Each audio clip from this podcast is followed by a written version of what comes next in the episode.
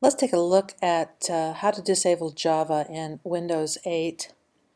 I'm going to open the charms. I'm going to go up to the upper right hand corner just where the mouse almost goes off the screen. And I'm going to do a search for my Java control panel. So I'm going to click on search. And I'm going to put in Java control panel in my search. And you can see it's here in settings. It shows up, I'm going to double click to open it up. And I have several things I can do here, but I want to click on the Security tab. And in the Security tab, I have a way to um, make sure that it does not run within my browser. So I'm going to uncheck Enable Java Content in Browser. Then I'm going to click Apply.